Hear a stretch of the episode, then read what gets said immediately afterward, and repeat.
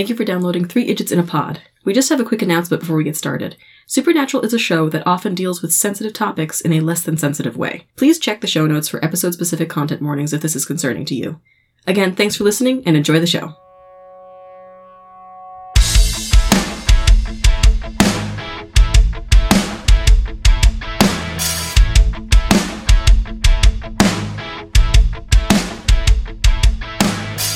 Thank you for downloading our podcast, Three Idiots in a Pod, a sibling supernatural rewatch podcast. I am a host, Margaret Downs. I'm a host, Patricia Downs. I'm another host, Bridget Downs. And today we are talking about season two, episode eight, Crossroad Blues. But first, how are we doing today? Pretty good. Not much to report. I uh, did my homework today, my, my supernatural homework.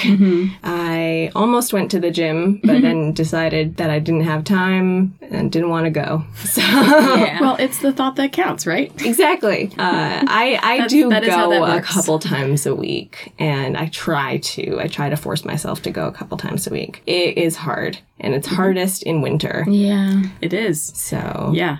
that Um, sucks. Because it's cold outside. Yeah, I don't want to. I don't want to go in the make car. the effort to go and then get sweaty and then get cold again and come Mm-hmm. home.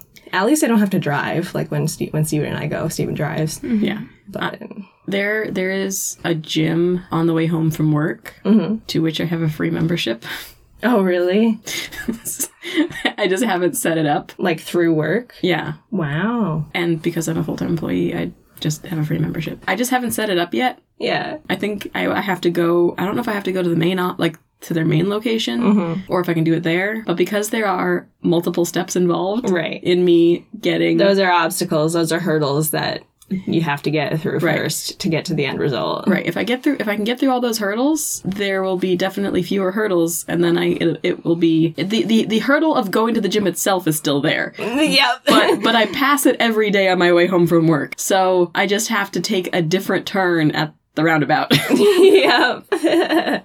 And then, whoops, I'm already here. Might as well just go in and do some stretches. Well, I'm already here. Might as well, yeah. is the idea. Uh, But I have to um, actually set that up. You have to actually make that turn off of the roundabout. Well, before that, I have to set up the membership yeah. and get my little ID card so they can scan me in. It's just so many, So it's many so steps. many steps. It's just hard. And also, you know, I, I, I teach pre-K, so I'm like, I chase kids every day. Yeah, that's a lot of exercise. And we're he- and heading into winter. A lot of the outside time is me pulling a sled with four kids in it, so. and getting yelled at because I'm not going fast enough. So you know,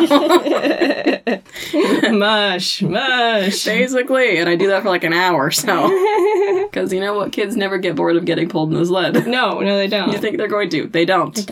They will not. because they don't understand the effort that goes into it. No. It just it's fun for them. They they do understand enough uh, at, at this age that they know they don't want to do it. Yeah, yeah, exactly. Because like I'll tell the well, I need to take a break. You guys pull each other. No, No. that's not gonna fly. Sorry. Sorry, that's, not going to work for much. us. yeah, that's that's too much work. I'm not gonna do that. You can pull all of us. Thank you. You're the adult. You're the strong one. You're Yeah. bigger than us. Yeah, like I don't see why this is such an issue. You're three of us in a trench coat. I don't understand. Vincent. Um, adult man. Vincent, adult man. uh, so I'm yeah looking forward to that. We don't have we don't have the snow yet to have the Right. slides out, but then there's also there's like a little hill out on the outside of the fence mm-hmm. for the, from the playground that in, when there's enough snow we will take them out there to sled down it and and make and they can go sled and pull the sleds back up themselves. yeah. which I love sledding because it exhausts kids mm-hmm. utterly. So then they nap, right? But they are like, "This is so much fun." They get to the bottom of the hill, and like the, the look on their face when they turn around and realize how far they have to go. Yeah. Like- and the and it's just the. Oh, no. It's like, uh, yeah, every time you get to the bottom of Fox Hill, you're like, I gotta have to walk. I have to walk all the way back up. I like, I that's want to big because hill. it's fun and I, Yeah. I'm going to, you know, Yeah. but. eh, Like I was, I'm already exhausting. here, but it's exhausting. Do you So remember, much walking. Do you remember that time Josh and I went down in a sled together? Yeah. And we hit a jump Yeah. and flipped upside down. Yeah. and got so tangled up at the end with the rope that we had to have somebody come untangle oh us. Oh my god. Like it was it was completely wrapped around like like I could feel it against the rope against my skin, like it had gotten under my snow pants Yeah. and was like wrapped around my leg. Wow. So I could I couldn't get it off, but it was like around both legs and like around Josh's neck. Was it like the yellow rectangular yeah, one? yeah. Mm. Like w- like his head was like through the loop, but it was That's dangerous. Yeah. yeah. we Could've didn't see strangled. We didn't see. Well, I stopped. I when I realized I was strangling him, I stopped moving. so- but we didn't. We, we, I, I don't. I I wasn't steering, so I don't know if if we saw the jump too late or if he steered for it. Right. I do not know. to this day. Josh, let us know. Josh, email us and let us know if you remember this and if you you you had made us go to, over that jump on purpose. but if if you did, jokes on you because we almost died. Or you almost died. you did. My my well, you just dragged me down the hill with you. oh man, I haven't been to Fox Hill forever. yeah. Mm-hmm. It's probably not as big as we remember. Oh, definitely. It's still- it's still it's still probably pretty- big. Yeah. It's still pretty big, and it's still exhausting to walk up Yeah. in the Yeah. snow. In the snow, and big for sure. boots and snow Snow pants. pants and and I mean, but and now like looking back, like oh my god, Dad dragged us up that hill. yeah. Yeah. Yeah. All two the time. kids, Two kids in We the were- Two kids in a sled up the hill because we wouldn't walk.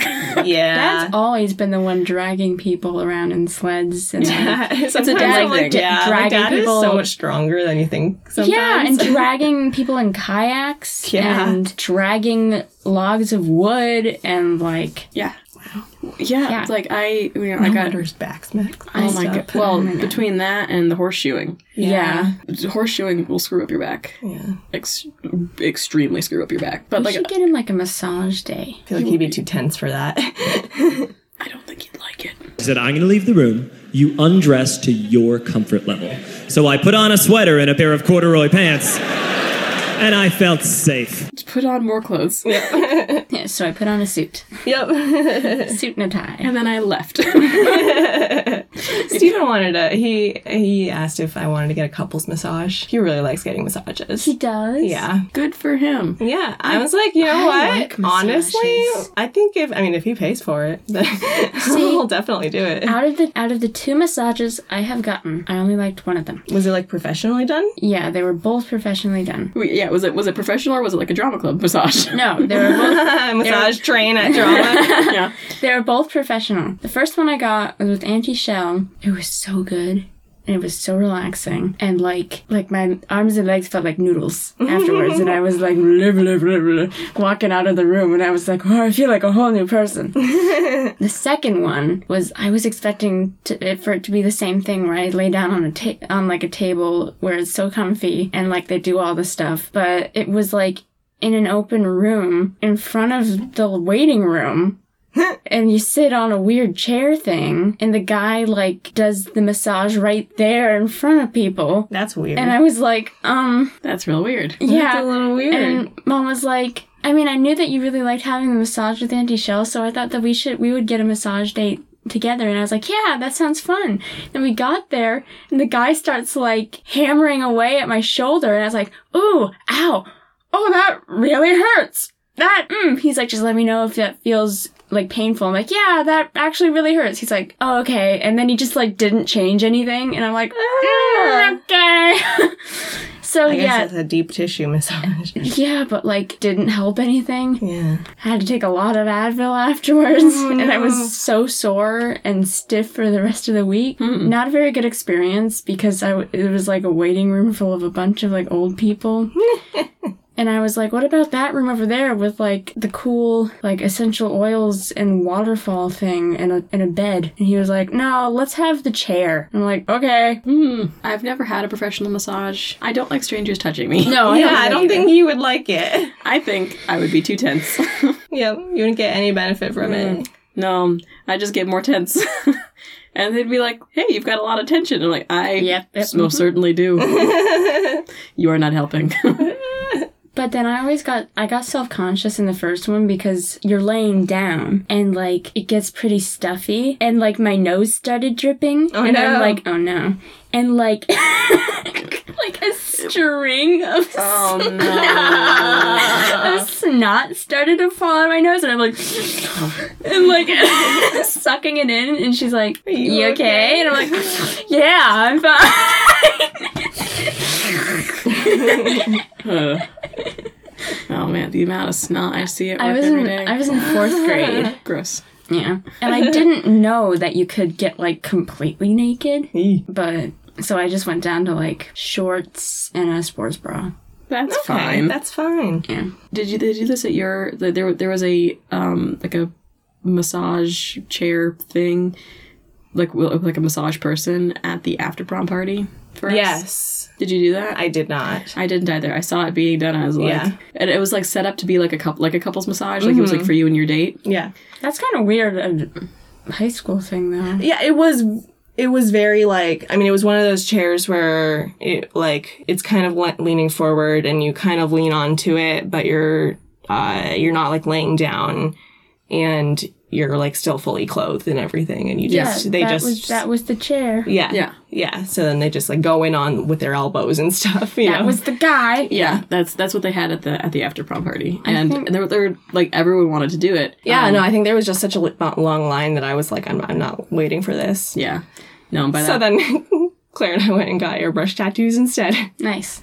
I, what did I do? I didn't really do. I don't really think I like did anything. I think I just wandered around until it was time for the hypnotist show. Yeah, I I- didn't really do anything. I definitely went through that, um, the like bouncy stuff in the gym. Oh yeah, and like I went down to skinned my boun- knees. Yeah, yeah, I went down to the bouncy gym, but again, I don't think I really did much. I maybe like went on like one thing and just kind of like hung out. I saw a teacher like doing that like you know ambo jitsu or Yeah. whatever with um a kid and like hit him in the face and his nose started bleeding Great, i'm like oh wow great. So it was. he like No. yeah he, He was broke- like broke some he broke kid's some nose. kid's nose during like the after prom party. That's hilarious. That's very it was funny. really funny. Um, He's just like gushing blood like out. oh my god. I mean, by that by that point in the evening, my date and I had ditched each other. So oh yeah, What years did you go? that was my junior year and my senior year. Um, Yeah, yeah, because because prom- Hobby was a senior when I went for my junior year, and then I was a senior and Claire was junior, and it was her prom. There there was some. I know there were some people. It was like almost like a game. Like, could you get to prom all four years? Yeah, no, that was um. Could could you get invited? that was by Mike, somebody. my the guy who got hypnotized every time and thought he was Rocky. yeah. Yeah. Cause he, because, and he didn't get called up every time. Like he was in the audience and Yeah. and was, was like just- standing up and like participating by accident.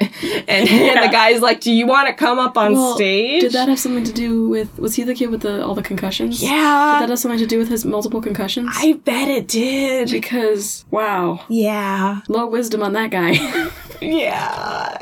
He just got hit so many times in the head. Soccer, I think. yeah, which is where goalie. Which is where he got those concussions. Yeah. yeah, failing fail that wisdom save I think every I, time. I think I was running by. It was like during practice for cross country one day, and I was running by the soccer field on my way right back to the school, like behind, down behind the school, and um, I saw. I think I saw him get hit in the head with a I soccer think ball, I remember you telling me like, and oh, he like, went down. Yeah, Yeah. I was like running by. I'm like, oh my, oh my god, oh my god, Mike, Mike, Mike. are you okay? I think you, you told me about that. You're like, oh yeah, Mike got hit in the head again, yeah, and he just he just fell down. Just down. did not run in the same circles. No, no. so I I didn't really have many s- circles. the two I ran in a circle by myself. basically, and sometimes other people would come to visit me over there. yeah. Usually one at a time only. Yep. You're running. Yeah, you're, you're You doing, and Josh ran in some circles when you were little, and then well, well, again, no, no, it was it was I ran I was running in a circle, and then sometimes my circle there was Josh also, sometimes he collided, and then but then he'd leave again. right because he would go hang out with Alec. Yeah. you were running laps, and then sometimes people will be like, "Hey, can I join you?" And you'd be like, "Sure," and then they'd be like, "Okay, bye." And you're like, Okay, I'll just keep running laps. Yep. by myself. so J- Josh and Jared are coming this weekend Oh, okay. to uh, back back home to Plattsburgh. I think they were supposed to get in last night, but because of the windstorm, yeah. I think so. I think they got in today. So last time they were here was like the the engagement party. engagement party. yeah. Right, and I had I just had had this thought like okay, so they're getting married in like twenty twenty two, no twenty three. Okay. I was gonna say, I'm like, it should be 2022 at this point because No. that's really close. Yeah, that's like that's closer. No, I think closer it's than you mm, think. It might be twenty twenty three. At some point in the future. Yeah. Who's gonna be Josh's best man? Oh. oh. You're like, I want to be Josh's best man. Here's the thing. The most diplomatic option is Jacob. Jacob. yes. Alec? Were you saying? Well, if it's not Jacob, it's between me and it's between, me and Alec. Yeah. I feel like Alec would yield. He'd be like the gentleman. Alec is absolutely a gentleman. Yeah. He's such a nice But bro. but societal pressure would push Josh toward Alec as being the best man and not me. Well, Well, well, you- Margaret, Margaret- Margaret, Margaret can't be a best man. A best man. well then, I'll paint on my mustache and we'll just Yeah. and we'll, we'll just see about that. talk, I love that when all. he was like, Bridget, your hair's purple. Love it. And then he turned around. He's like, heard about D and D, and like, Yes. I don't know, I've wanted to try it, but like, it just seems so confusing, and no one's ever gotten me into it. um, yeah, yeah, that conversation. I'm like, Alec, don't tell me that. Alec pulls out all the books. I have these just in case. I usually keep some dice in my car just. just in case. I got not- like like gotta get you in a game, man. gotta get him in a game. But yes, I th- I think so. I think the top three contenders. I'm really trying not to think about it because I'm not going to get picked for best man because You gotta because the Put pressure. that seed in and like weasel The- your way in. the diplomatic option is Jacob. yes. Even like he and Josh are not close, but that's the diplomatic option. no. Give him to me. oh, allow me, mistress. Oh my god. Did we tell you about our idea for like so general like general about getting a signature from Martin Short? no, but So generally go on. gen- You're going with this. say more now. generally speaking, I'm completely uninterested in meeting celebrities. right. I on like the the on the basis of I just wouldn't get out of it what a lot of people do. Mm-hmm. So I'm like I'm going to be one more person who says, "Hey, loved you in whatever. Thank you for signing your headshot. You'll never see me again." Right. I, I, I wouldn't get out of that interaction what most people who do that would. So I'm just I'm not going to spend 500 bucks to do that. And take up a place in line. It is my general philosophy about meeting celebrities. With a couple rare exceptions, one of them being Andrew Robinson, who played Garak on Deep Space Nine. I have his book, which is a rare. It's out of print. I've, I paid uh, too much for. I paid- well, not too much because I'm really happy I have it. I would like him to sign that, and I would like to talk to him about Garak because I'm from everything I've heard, he gets so excited when people talk to him about Garak. Oh, good. So like that is a p- pretty safe, good fan interaction. But we, but Bridget and I were talking. We, I know we had a thought. Like, well, what if got Martin Short to sign the Barbie Princess and the Pauper DVD. got it in one? but here's the thing: this is because he's so quick. Yeah. He's a he's a an extremely fast, funny guy.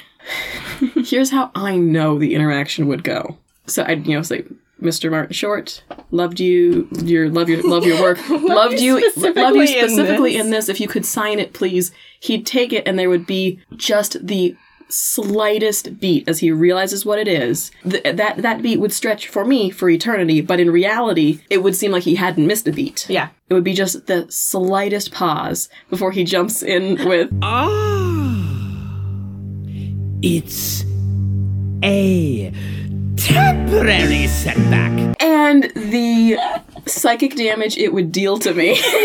like it's just I I know ahead of time.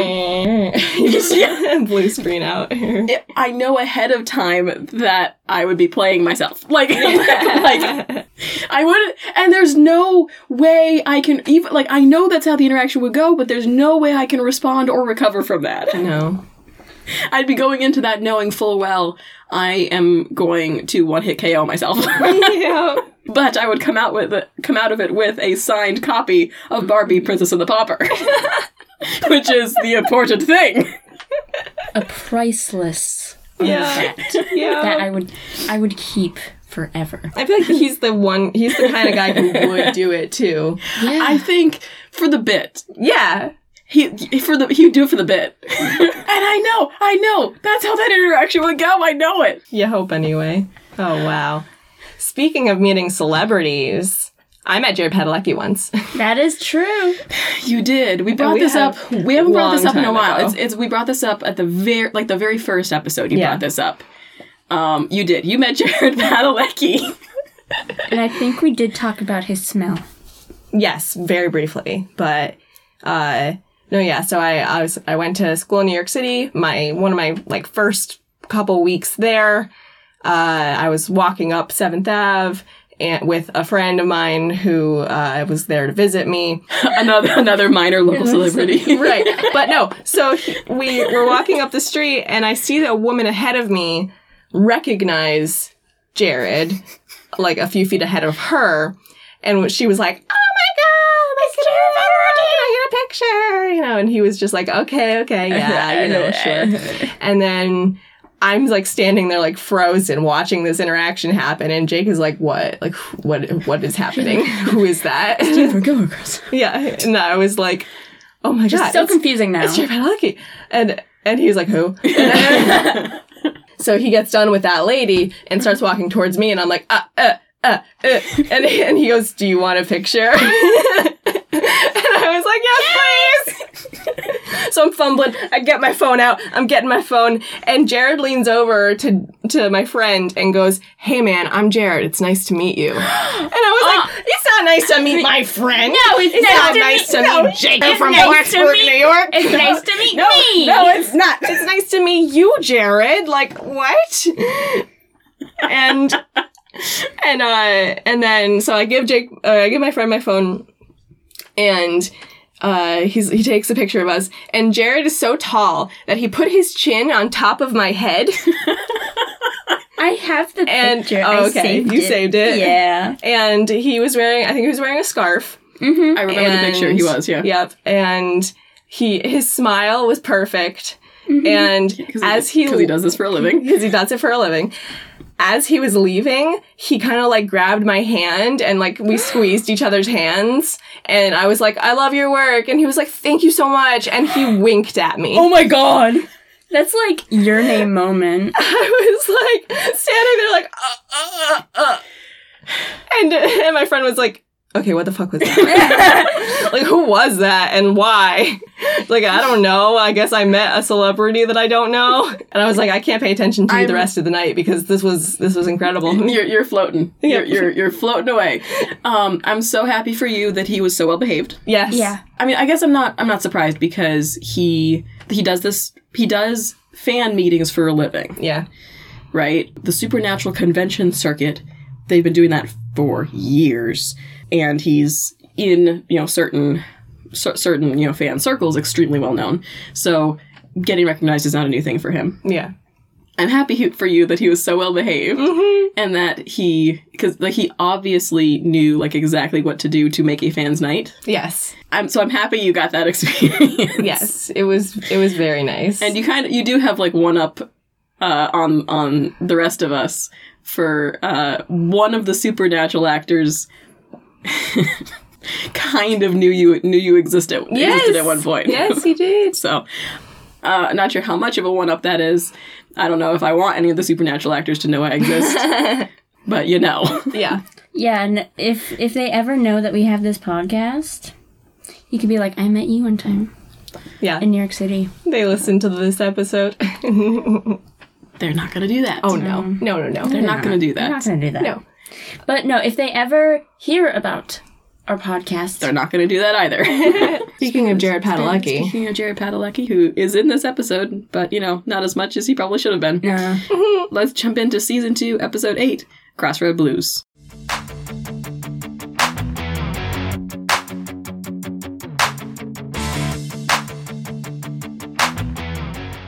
All right, we're starting off. Our writer is Sera Gamble today. Mm-hmm. Mm-hmm. So one of our big writers, who is, you know is destined to become a showrunner for a couple seasons. hmm Directed by Steve Boyum. This is his first episode with us. He will go on to write a number of episodes in season two through five, and then one or two in seasons eight and ten. So he will make reappearances. A number of those episodes are really big, famous episodes. Ooh. Um, so I'm interested. I was interested to see his directorial work in this episode because there were some choices I wasn't super crazy about. Yeah. So interest I'm interested to sort of keep that in the back of my mind as I return to these later the later big famous episodes that I remember as being, you know, these famous for a reason. They're they're really good. This won't mean anything to, to you two because you haven't seen them yet. Okay. But the episode The End is directed by him. It's a big one. So Yeah, but who are they written by? This episode aired November 16th, 2006. And we get our, you know, standard intro with our, our tagline. Dad wants us to pick off up tagline. We've got more plot. Yes, so stuff this time. the the things that, that they're reminding us of are very plot heavy things. It's like, hey, this is going to involve some plot stuff, uh, but kind of a short then and now sequence. They're, they're reminding us that, like, hey, at the end of season one, start of season two, demons were involved. John made a deal to save Dean's life. John gave up his own life to save Dean. Well, yeah, and the, there was the car crash. Yes. Yeah. That uh that That put them in the put them in the hospital. hospital. And then also sort of like as an afterthought, like, oh, and by the way, devil's, Devil's traps, traps. can devil's traps can trap a demon. yeah. Remember that those are a thing. Yeah, no, no. So then it goes. It then you know the, the then is over, but it is not now. No. it is. Not, it is 1938. Did it did it say now? I wasn't paying attention. I think it did. I think it it was like then now, but 1938. which is not now. It's uh, 1938 August, Greenwood, Mississippi. We're in like a a small bar. A man's playing the guitar. We got some blues music playing, and he's smoking.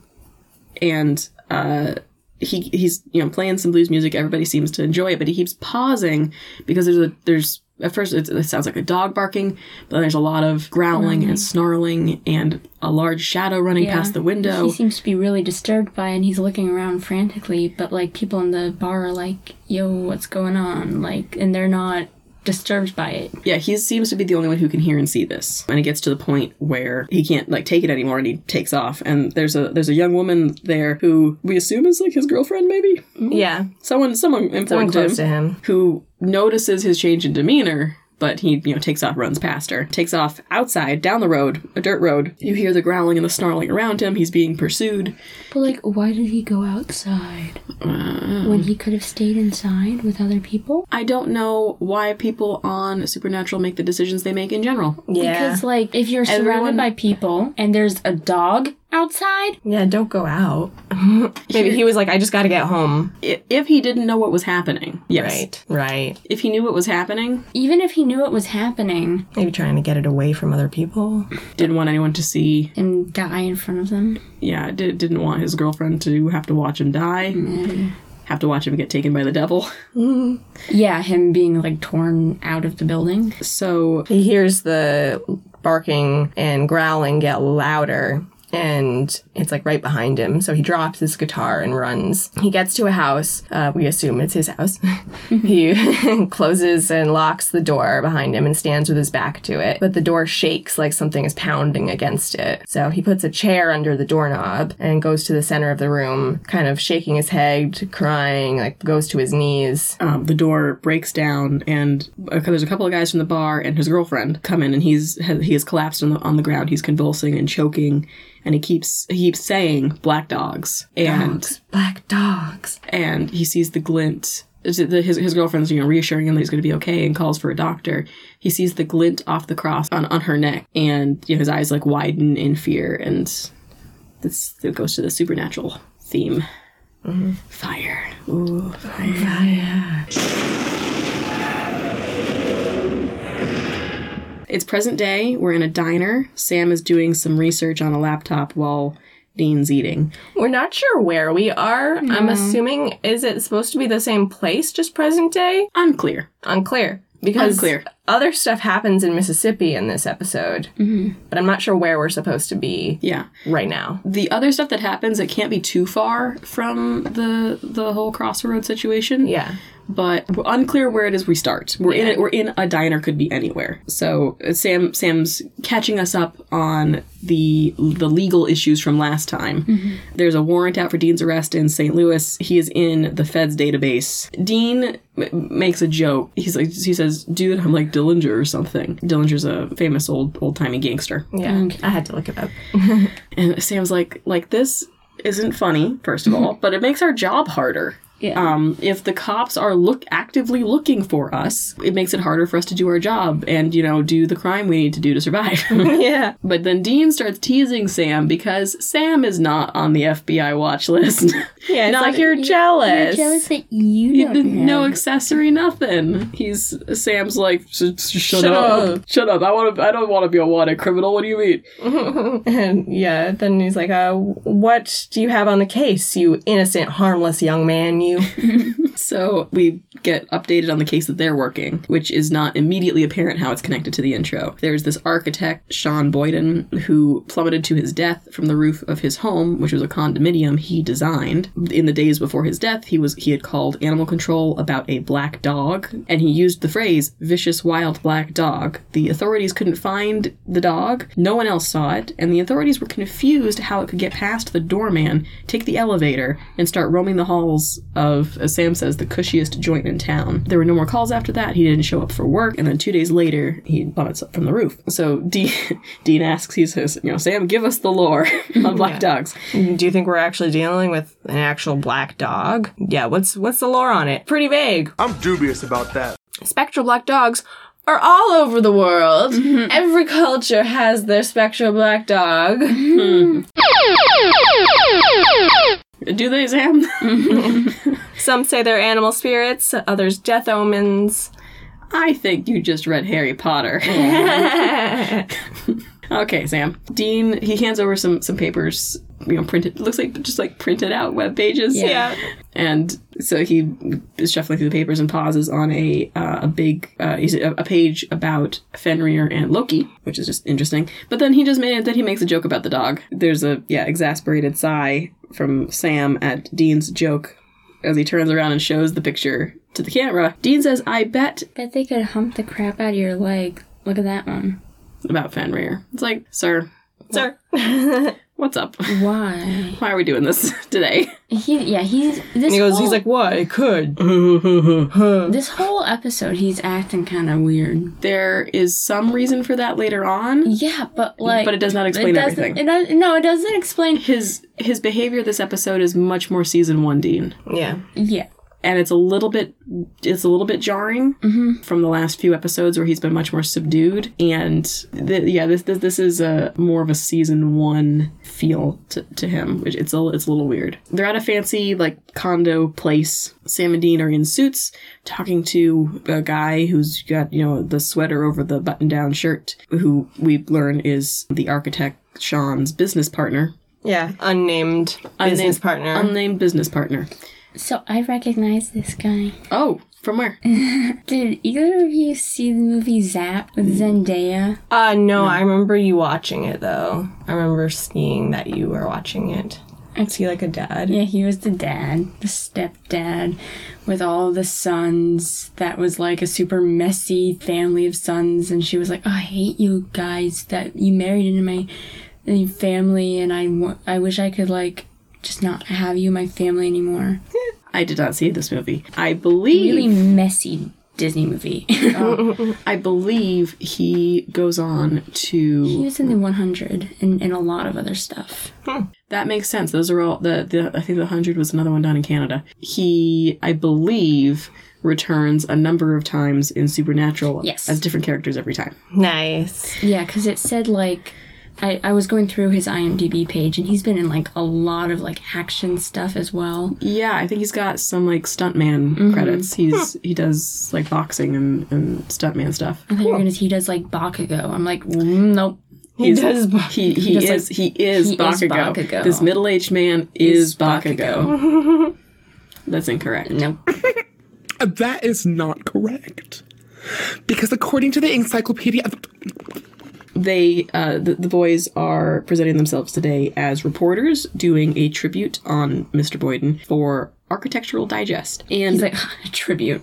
yeah, he has this sort of like bitter laugh, and they're like, It's funny. Something, Something funny, funny. to you, man. Funny to you? he's like, it's just Sean always got the tributes, and then he goes and kills himself and leaves me and his family behind, and he gets another tribute. He's like, it's just this this guy is like is just looking for an excuse to lose it. Yeah. Yeah.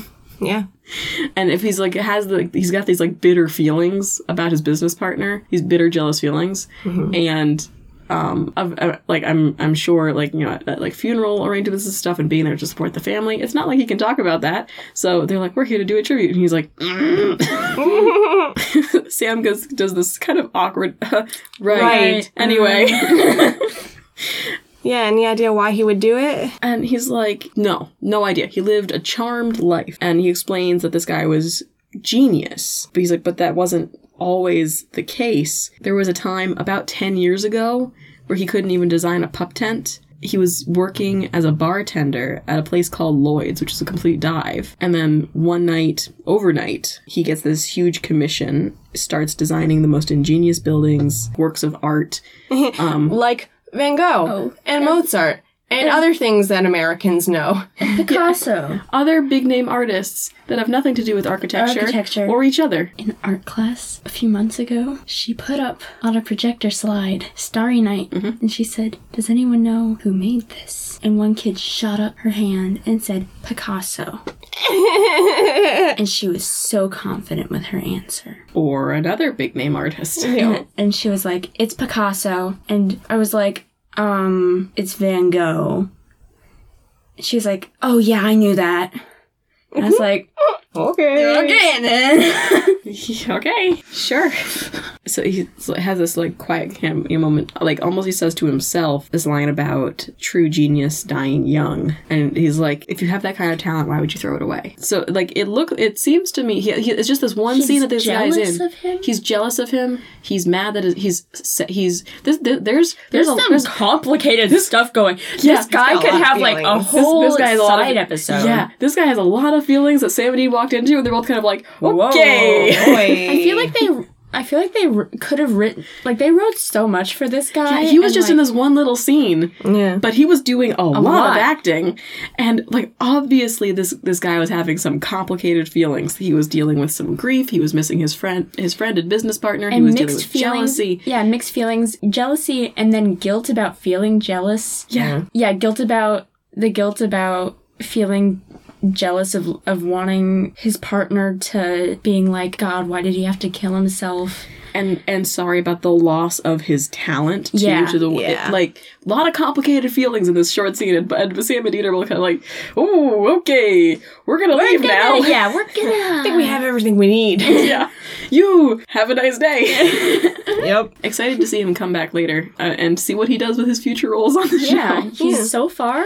He's doing yeah, good just acting. this one scene. Good. acting. At the Animal Protection Agency, Dean comes out. This this scene for what purpose? For what mm-hmm.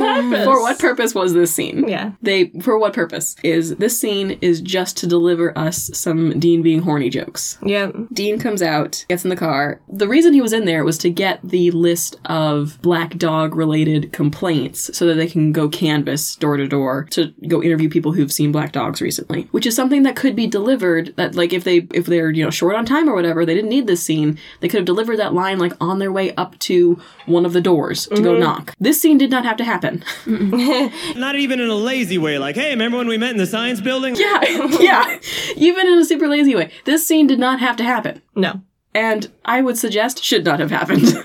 Yeah. it's just it's it feels again very much like a callback to season one mm-hmm. dean because dean like dean has not been behaving this way to this point in season two. For good reason.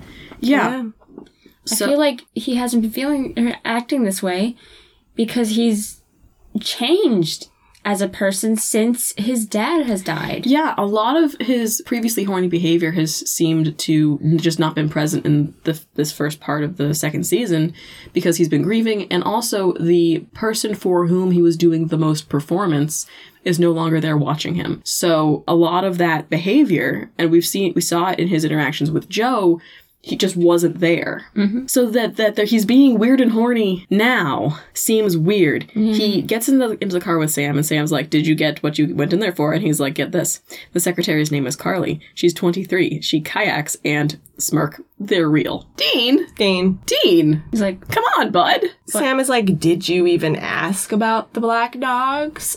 And and this seems again like uh, remember in one of the last episodes we watched the unreliable narrator Sam's vision like yeah, Sam's idea feels, being this this is feels very what Sam thinks of Dean. a little bit but it there but then also Sam's doing like a little bit more of an exaggerated like Dean yeah. it's like what's happening in this scene Yeah. it's very weird we learned that there were 19 calls about big black dogs or something dog like and then there's a post-it note on this list and he's like i don't know what this is and sam's like carly's myspace address mm.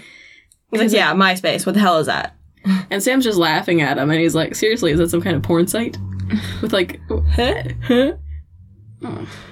what was that? Yeah. uh, for what, for what For purpose? what purpose? uh, Sam and Dean are canvassing in the next scene, door to door. This is where they could have delivered just that little tidbit of information that we needed. Mm-hmm. Boom. No need for kayaks. And they sort of, boobies. yeah, and they sort of do with the D- Dean walk in walking up to, to the door. Dean says, letting us know that they've already been doing some canvassing. I swear, this is another freaking Pomeranian barking in the neighbor's yard. Mm-hmm. As they knock on the door, a lady answers, and the boys say that they are posing as animal control. And she's like, "Oh, they were They were here yesterday. So it's like, we're just following up.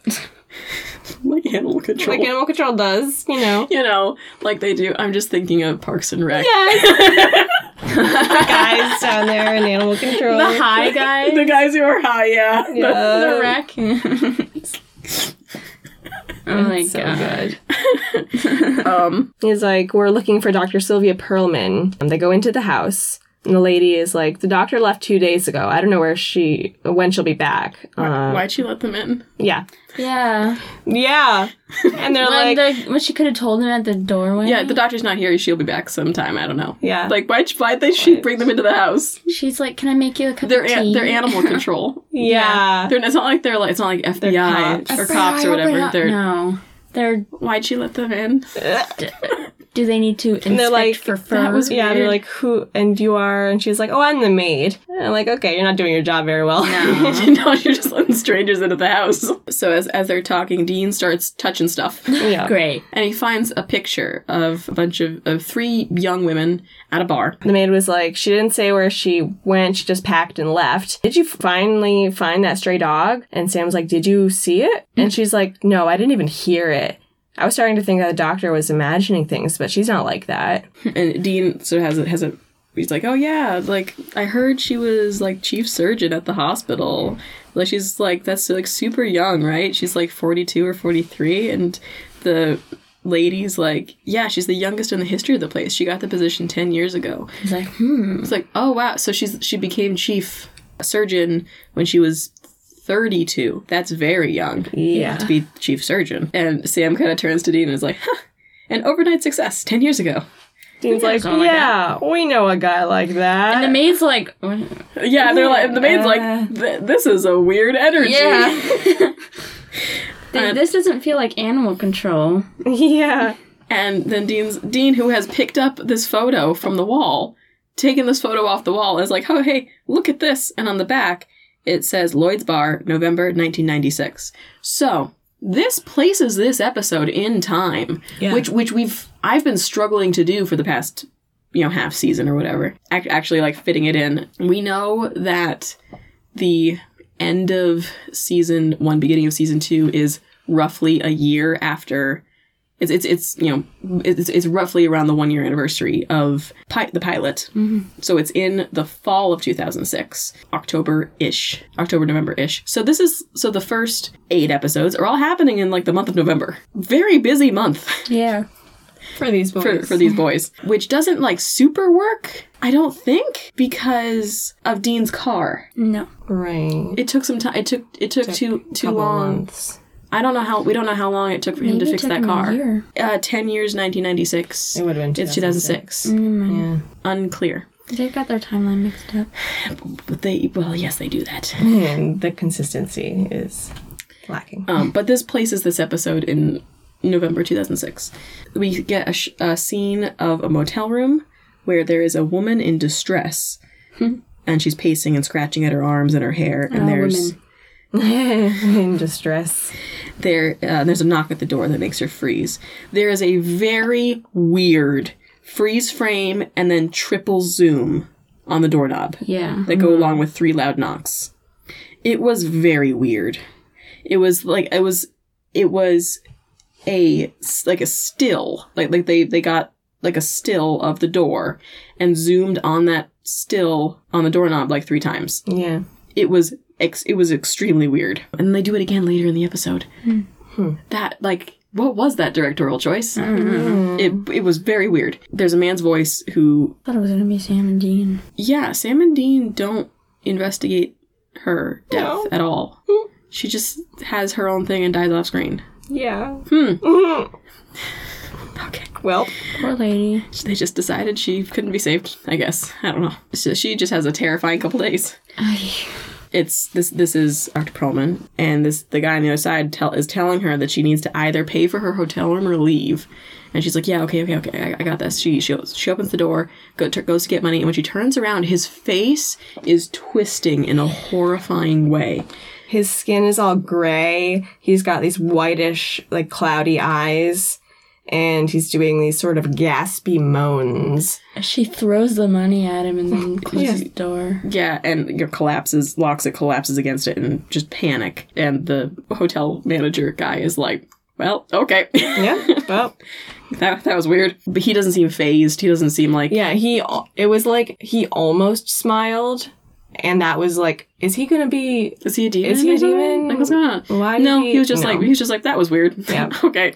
Next, our next scene, we're at Lloyd's bar. Um, there is it's a really small dive-looking place, dirt road intersection, overgrown fields to either side and across the road. Two cars are parked out front, and the boys pull up in the Impala. They get out to go investigate the building, and Dean pauses because he spots something weird. There are these flowers growing by the side of the road in a few places, and he sort of like turns and looks around and takes stock.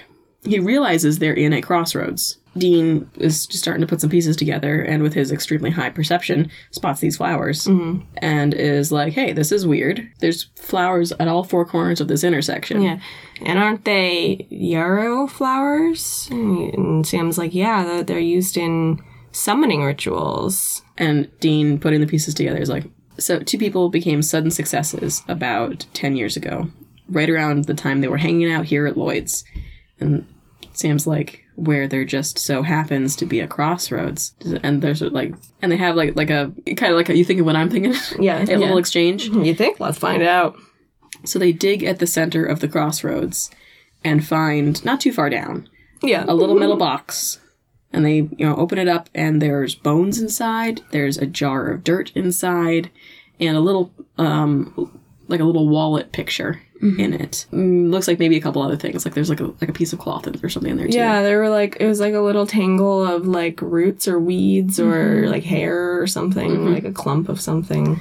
and they're like in you know looking at this stuff they're like okay so we've got the bone of a black cat. And sam's like i'm willing to bet this is graveyard dirt. This is some serious spell stuff I wonder if people actually use this. So, voodoo and hoodoo are real spiritual practices. Yeah. Dean brings up that this is some deep south hoodoo. When writers on a TV show, Yeah. especially white people, Yeah.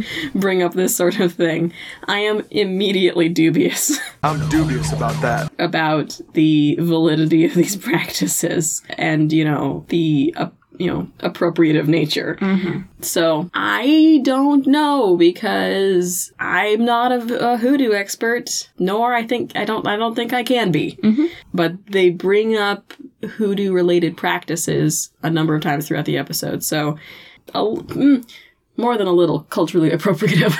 yeah. And it's fine because they have a black guy explain it. yes. Yeah.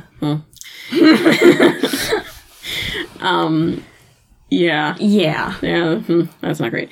For the purposes of supernatural lore, to uh, what we're looking at here is a not just a regular, not just a demon summoning, which is what we saw John do in the basement of the hospital.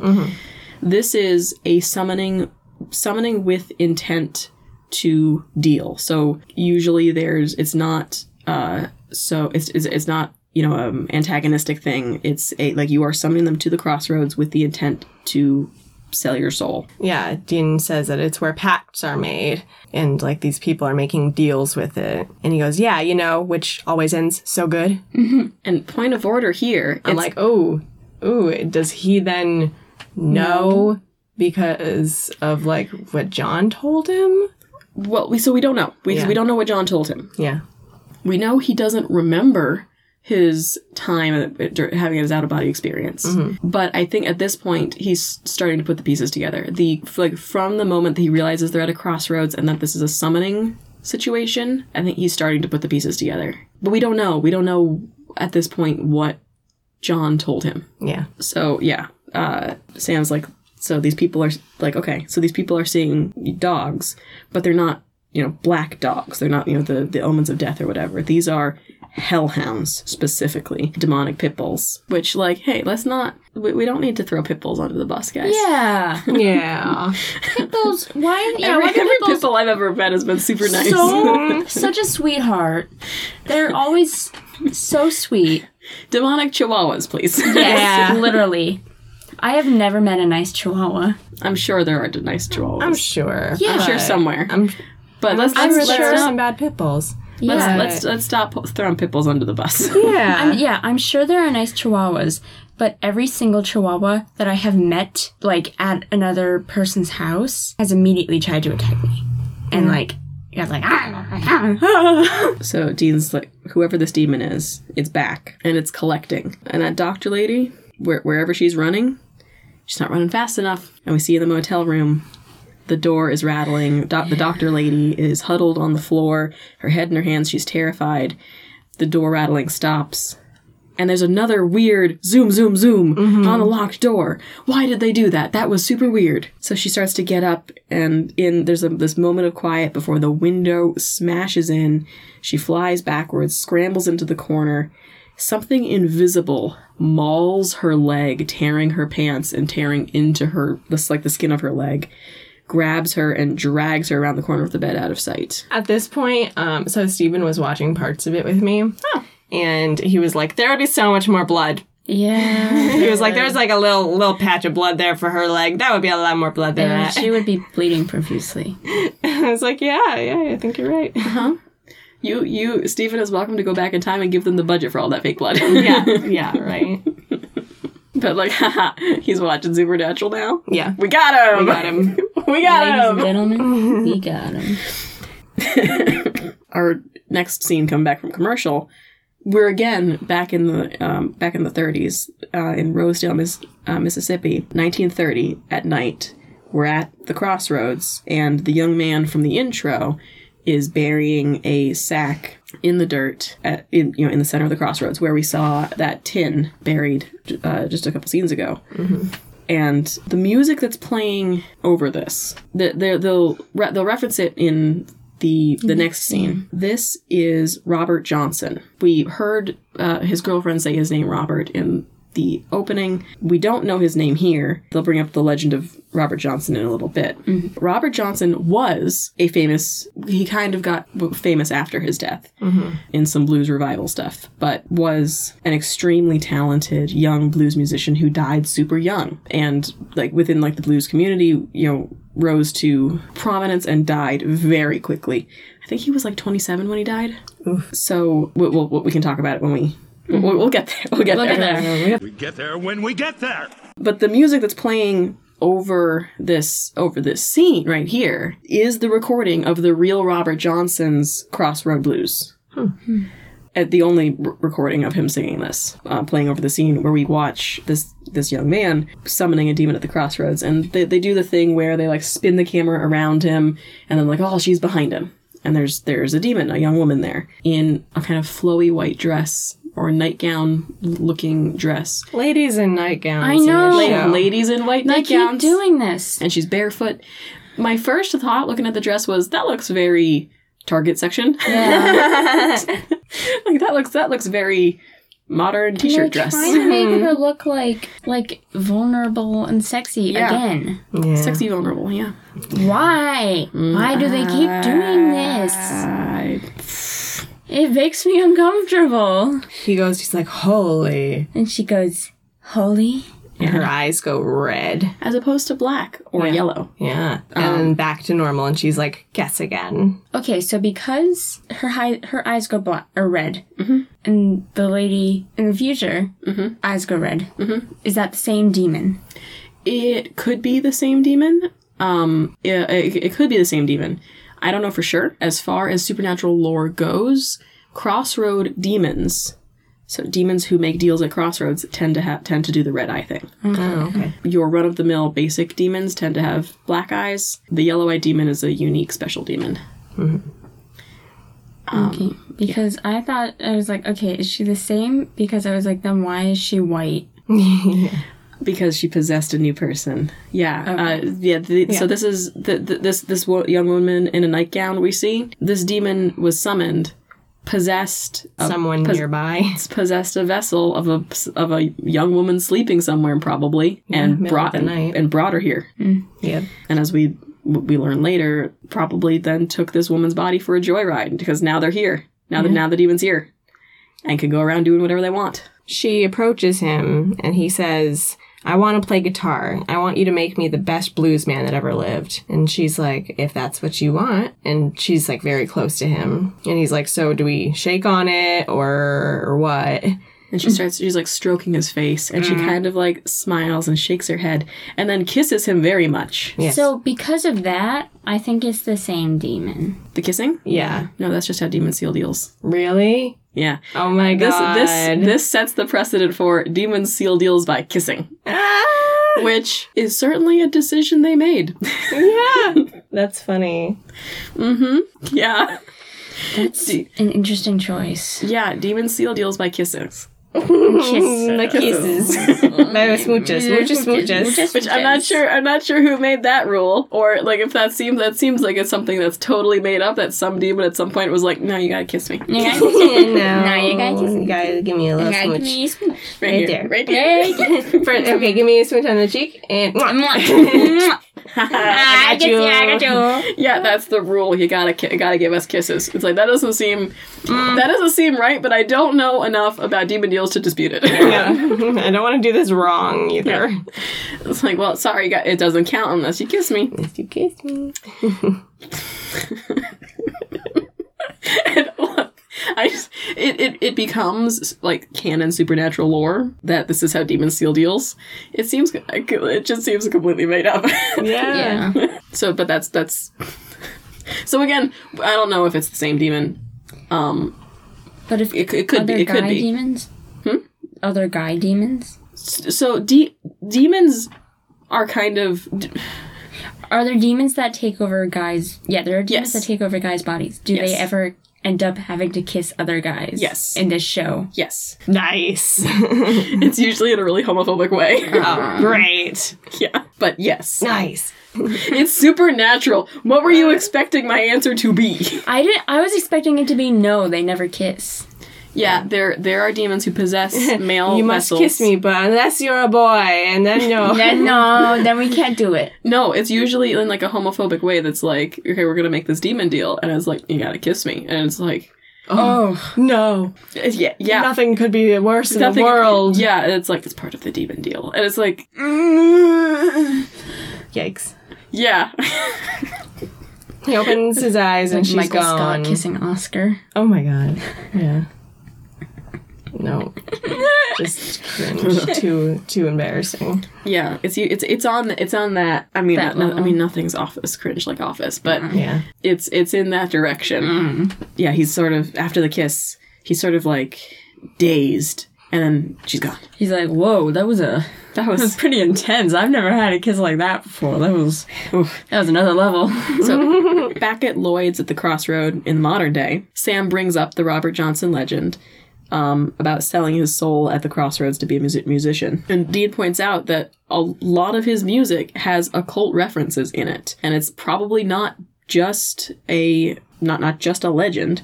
Crossroad Blues, Me and the Devil Blues, Hellhound on My Trail, all real songs. Sam doesn't know any of these, and Dean's like, "Well, what use are you?" Big eye roll, and explains that Robert Johnson died choking on his own blood, hallucinating about big evil dogs. So blues music in general I'm not a, an expert on blues and jazz and early American or you know early 1900s American music, uh, but I know blues had a reputation in general for being like the devil's music, and the mm-hmm. musicians would play up that bit Yeah. as like part of it. And part of it was it's not church music. Yeah. Which is one of the things that makes it unacceptable. And um, another thing is very popular among the young African American community. Mm-hmm.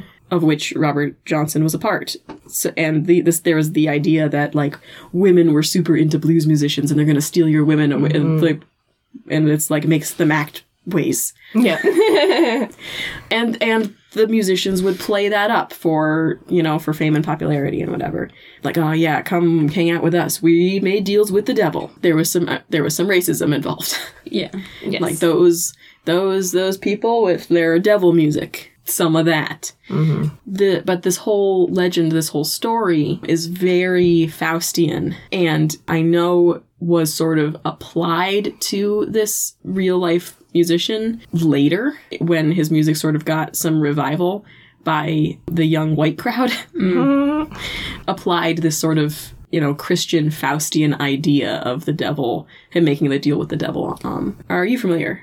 Faust okay. Faust the the, the story is uh Stupid man. yeah, it's it's the famous old story with Mephistopheles, the the devil, who there's this guy Faust who's like makes a deal with the the devil for you know all kinds of power and stuff, and over the next however long makes uses the power in selfish ways and makes a fool fool about out of himself.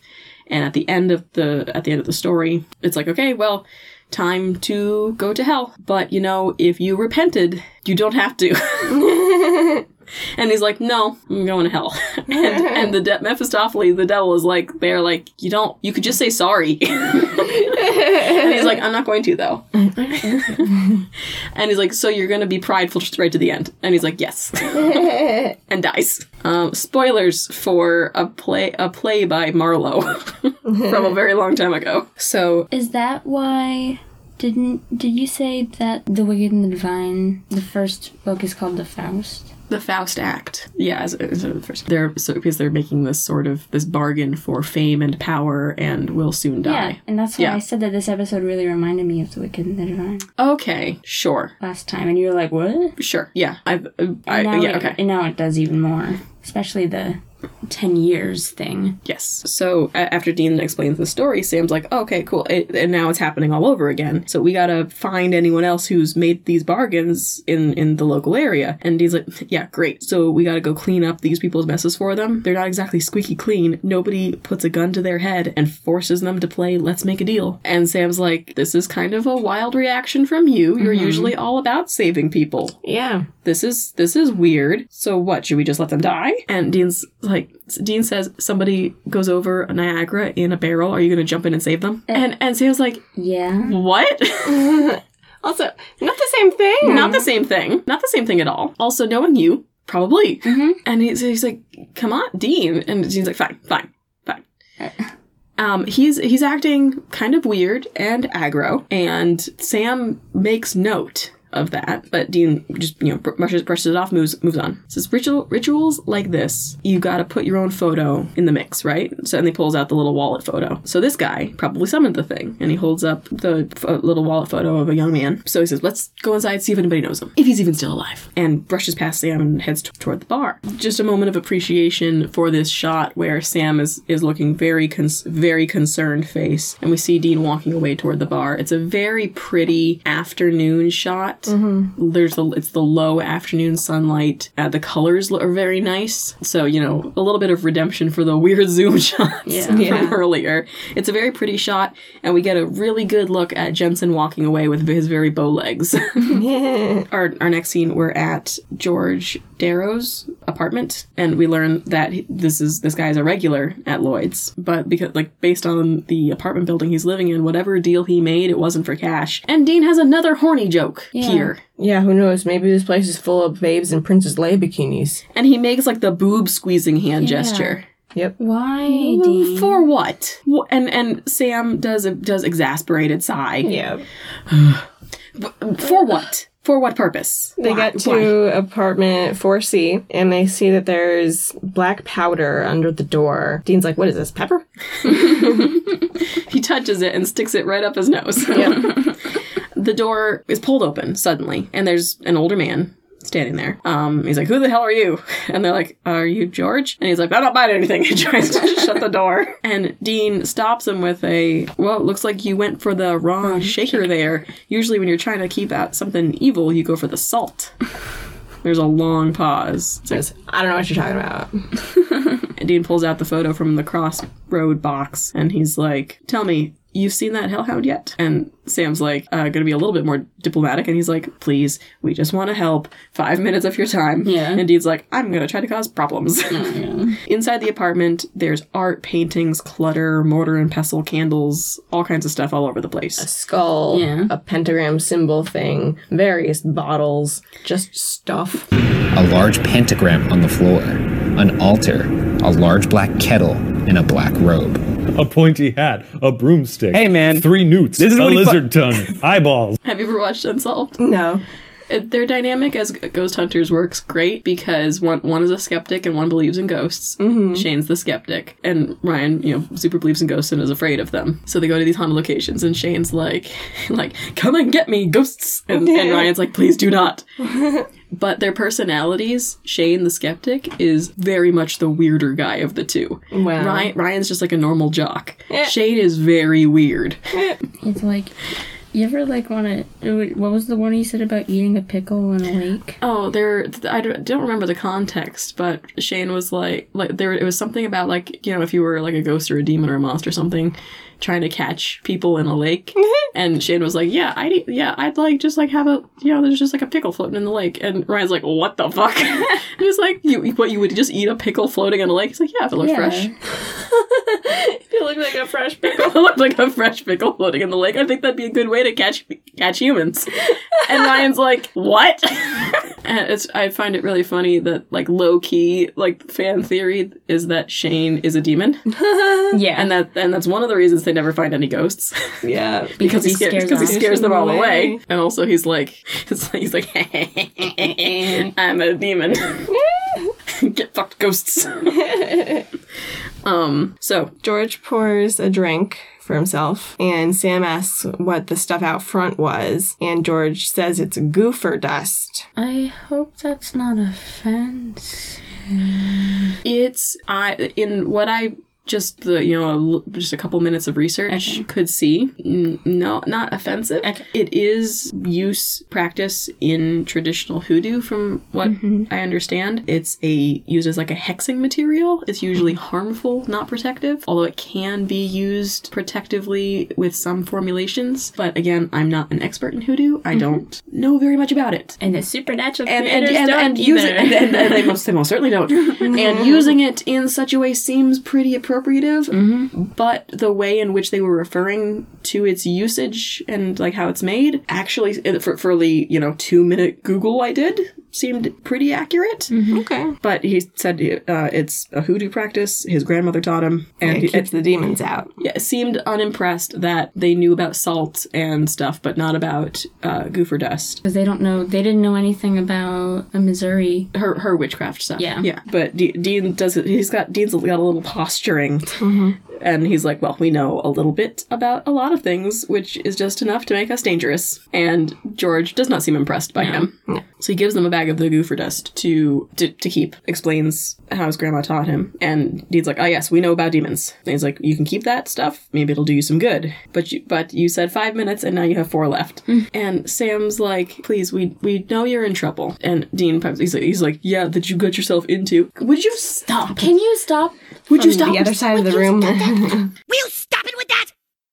What part of this is funny to you? then this George is like, listen, guys, I know you're trying to help, but so you but you can't help everybody, and I don't really want your help. And he's like, "Listen, I like I'm the one who called the demon in the first place, and Dean still is still being antagonist. What'd you do that for? yeah, he's still he's being he's being a little shit. And throughout this whole scene, George is getting drunker and drunker. Mm-hmm. He says, you know, I, he says I was weak. He's like, who who doesn't want to be remembered? Who doesn't want to, you know, be something great? He's just he just never thought about the price. And Dean's like, oh, and what was that? Was it worth it? Yeah. Jesus. Dean. And he's like, no, it wasn't worth it. I asked for talent. And I, I should have asked for fame. I'm still broke and lonely. Just now I got piles of paintings nobody wants. But that wasn't the worst. Because when he summoned the demon, it didn't leave. He summons the demon and then it stays at Lloyd's for like a week making more deals and trapping, you know, buying up more souls. He tried to warn the, the other people there, but who listens to to an old drunk? So and Sam's like, okay, so how many are there? It's like, well, there was an architect, the dark doctor lady. It's like, I kept up with them because they've been in the news. It's like at least they got famous. Hmm. and Dean's like, who else? George, come on. He's like, oh yeah, there was one more, a, a nice guy. He was a nice guy. Hudson, Evan, something. So I don't know what he asked for. Doesn't matter now. We're done for. and Sam's like, no, we can save you. We can do this. This is our job. He's like, There's I don't gotta want be it. a way. He's like, like, like you, you, what about this don't you understand? Look, some people don't want to be saved. It's like, I called that thing. I brought it on myself. I brought it on them.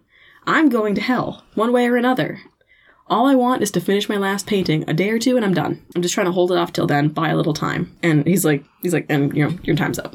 And Sam's like, no, we can still help you. And he tells them to get out. And Sam's like, you don't want, you don't really want to die. He's like, oh, I don't. I'm tired. So the boys kind of share a look with each other and leave him to his last painting. We our next scene we see there's a man working at, at his office desk and he's startled by the sound of dogs barking. He goes to look out the window and then sort of startled again when his wife comes in and she's like, "Are you spying on the neighbors?" And he's like, "Oh no, I thought I saw someone in the yard." Um, and he asks her if she's ready to go. She's like, you know, if I didn't know it better, I'd say that you wanted me at a house or something. Uh, no, of course not. I mean, you've barely seen your sister since she had the baby. And you know they have this you know nice little exchange. It was really, it was pretty sweet. And she asks him what he's going to do all week- weekend, and there's this long pause where he's like, "Oh, um, not much. I got some bills to pay." So he knows. He knows what's coming for him. Yeah. And there's another long pause where he just looks at her. He pulls her into a kiss and an embrace, and he tells her that he'll he'll miss her. And he says, "You know I love you, right? Forever." She's and she's like, like, "Are you okay?" like, uh, anything you want to tell me, bud? Yeah. Of course, Evan, are you okay? He's like, yeah, I'm fine. Get going, you know? She's like, okay, I'll call you when I get there. And uh, he's like, okay, yeah, go. And she starts to walk away, but she- she's like, hey, sweetie. She turns and her face twists horrifically, similar to how we saw the hotel manager's face. And he's like, like in horror, looks at, looks on, and then it like snaps back to normal. And she's like, I love you too. And he's just horrified. See, what was that though? I So- was really confused. And like how he was still there later and it didn't kill him? Like, it doesn't happen immediately. You when you once you start to hear the lore that they're starting to establish or trying to establish, I think that what they're trying to do is you start to hallucinate mm. the having like the hellhounds coming after you, mm-hmm. that fear and stress, like the like the proximity of the hellhounds starts to make you like see horrific things. I think is what they're trying to establish. A little bit of the hellhound lore changes as we go through the show. So you, you know, go to commercial. Appro- approach uh, the boys are approaching the house. It's later that night. Um, the subtitle said "dog barking in distance," but I did not hear a dog. I heard crickets chirping. subtitles messed up. A couple times Yeah. in this episode. The boys, you know, walk up, knock on the door, and Evan answers, and the boys jump right in, no nonsense. have you ever been to Lloyd's? And he's like, ah! And he closed like, like, like- he's like, no! And no, he- it's like- It would have been about 10 years ago. No! like, like no hello, no just just you ever been to Lloyd's? And they're like, hey, we're not demons! D- D- Dean's so aggressive when he's like when he's, he's like, come on, we're not demons. It's like that's something That's a demon would say. So they Dean kicks down the door. Well, first Sam just looks at him like like you did Anything else you want to try? like, and, and Dean's like, mm-hmm, watch this, and kicks the door down. And th- poor Evan is like scrambling through his house looking for somewhere to hide, goes back into his office, shuts the door, the boys come around the corner, And Dean's about to kick the door down and again. Sam's Sam's like, no, what are you doing? No, Stop. And then he, he's like, It let's- might be unlocked. So he tries it, and it is. Like, He's like, oh. like, like, s- like, what is up with you, bud? Slow your roll. So they walk in. They're like, Evan, you here, bud? He pops out from behind the corner. He's like, don't hurt me. And they're like, we're not good. Sam, Sam. and I think Dean's still undecided Yeah. at that point. Dean's, yeah, Dean's acting more like a rabid chihuahua. Uh, Sam's like, we're not here to hurt you. We're here to help. Everybody calm down. Dean is like, D- Dean jumps in with a, we know all about the genius deal you made. And Evan's like, how do you know that? and Sam's like, doesn't matter. All that matters is we're going to try to stop it. Evan's like, how do I know you're not lying? Like, you don't really have any choice right now. Yeah. Yeah, Dean's being difficult. Mm-hmm. And Evan's like, well, can, can you stop it? And Sam's like, I don't know. Don't know. We'll try. like who he, but he does he's like who are these people in my house? No explanation. They don't introduce themselves. There's they're, they're just they're not you know they're not the fbi today. They're just they're, just, just two, them. two guys in street clothes who broke into this guy's house. No other explanations given. Dean Ev- Ev- evans like i don't like like starting to like panic. He's like i don't want to die. And dean's like well of course you don't. Not now. And sam's like like could you, you could you chill? Chill for a minute. Can you just shut up for a second? and, and Dean just starts just starts to pick. It's like, what'd you ask for anyway, Ev? Huh? Need uh, never need Viagra? Bowl of perfect game? What? What do you need? And Evan's like, my wife. My wife. It's a somber moment. Yes. Do you do you really want to go from Borat to my wife is cancer? I mean, oh. and Dean takes the the you know him saying he did it for his wife to, to mean he made a deal to get the girl. And Sam's like, "Would you stop? Not the time." And it's Evan, like, no, he's right. And I was like, oh, oh, shoot. So he, I was like, he did do it to get the girl. Yeah, for a second I was like, oh, Oh. no. He's like, yeah, you're no, you're right. Nobody twisted my arm. That woman or whatever she was, she said I could have anything I wanted. I thought she was nuts. But I don't know. I was desperate, and Sam's like, "Yeah, no." It sets it up like for a minute to be like, "Well, that's Like, weird that's- and creepy." yeah. And a weird way to say that. I was desperate, It's like, to have a woman in my life. Like, mm. and Sam's like, "Please clarify because this is getting creepy." yeah, we now we don't know if we want to help you. yeah. And he, Evan explains Julie was dying, and then there's a long pause. Oh. And Dean's like, oh, And Dean's like, "Well, now I feel like an asshole." Yeah. Yeah. You did it to save her? He's, but he says it. He like he doubles down. He says it Yeah. almost like a, like accusatorily. Yeah. And he's like, she had cancer. They'd stopped treatment. They were moving her into hospice. They kept saying matter of days. So yeah, I made the deal, and I'd do it again. I'd have died for her on the spot. And there's another long pause. It's like, do you ever think about her and all of this? He's like, I did this for her. It's like, you sure about that? I think you did it for yourself. And there's a bit of a pause. And Dean's like, So you wouldn't have to live. so without you wouldn't her. have to live without her. Guess what? She's gonna have to live without you now. and he starts we got some jack dean joyce's Nom, nom, nom, nom. in here his voice he's his voice has dropped and it's so soft what if she knew how much it cost what if she knew it cost your soul how do you think she'd feel and sam's like okay that's enough Okay, okay, let's not he's like like like he's like so dean looks like between Dean yeah and Evan. dean looks like he's about to lose it Yeah. Sounds like, okay, this isn't about him anymore. Um, he's, and he uh, reassures Evan that he's like, we're gonna try to figure this out. It's okay. He and Dean go out into the hall, and he's like, hey, what's up, bud? you alright? Dean's like, what would I be? And he's like, hey, uh, I got an idea. You throw George's hood- hoodoo at that hellhound. Uh, keep it away from Evan as long as you can. I'm going to go summon the demon. Sam's like, And Sam's like, What? Uh, Excuse me. surprise Pikachu face.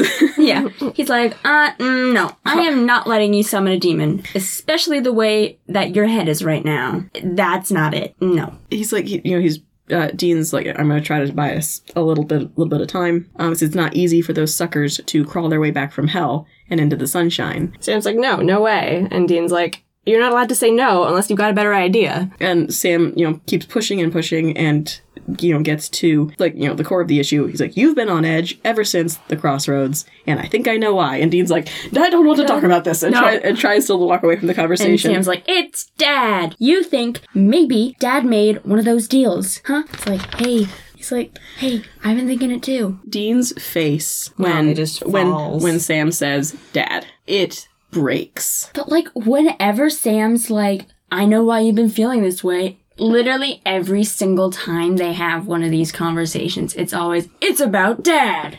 Every It- it single usually, time. It usually is. Yeah. It and usually then they're always is. like, how did you know? How did you know? "How did you know?" know?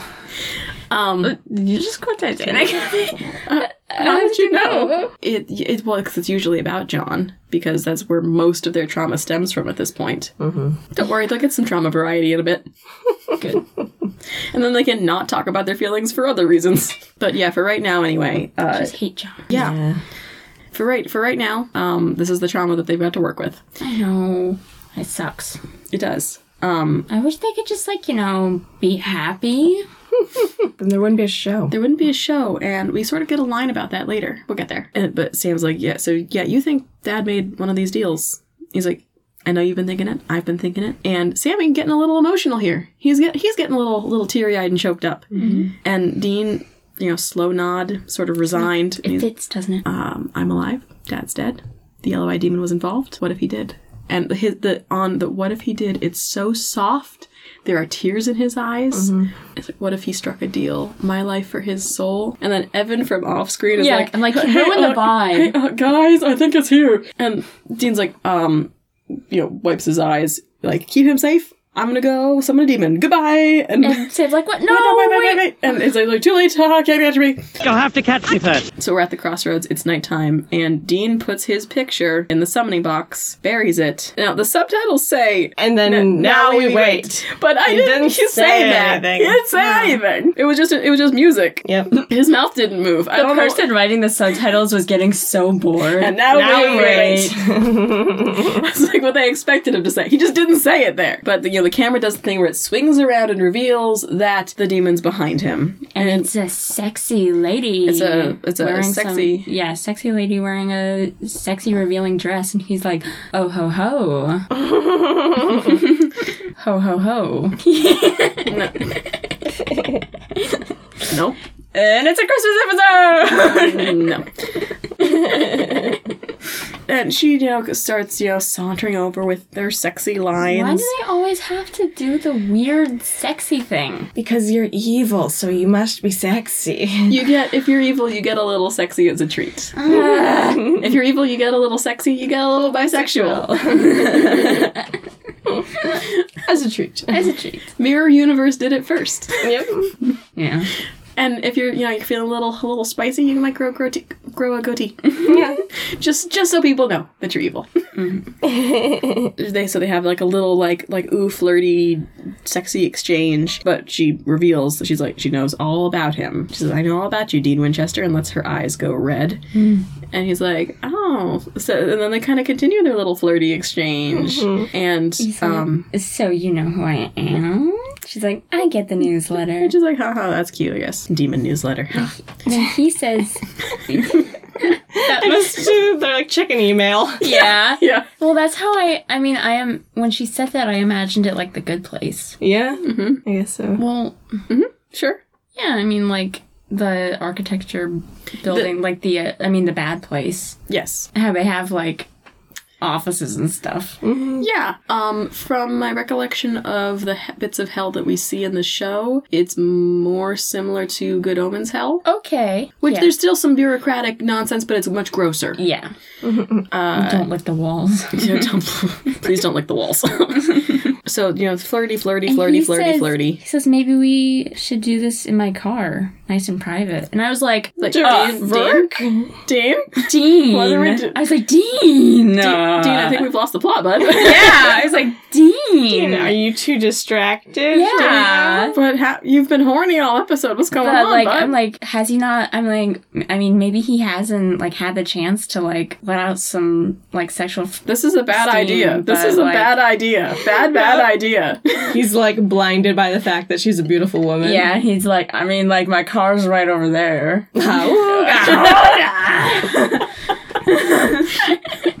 Back at Evan's house, Sam is setting up the goofer dust. That would have been a funny parallel while they're like making out and having a fun time in his car. They're like fighting off devil dogs and they're like, oh my god, someone help us. And he's just like, yeah, all right, Just- all right. having completely different evenings. Yeah. Yeah, Sam is you know lining the windows and doors with uh, goofer dust, and then dr- drawing a circle with it around uh, around Evan. And he's like, "Evan, it's very important that we stay inside the circle." and Evan's like, "I don't. This is weird. I don't know who you are. I don't know who you are. I don't understand what you're doing. You, you, but I think I'm gonna trust you. I guess because we've just been left alone here by your brother and the writers." yeah.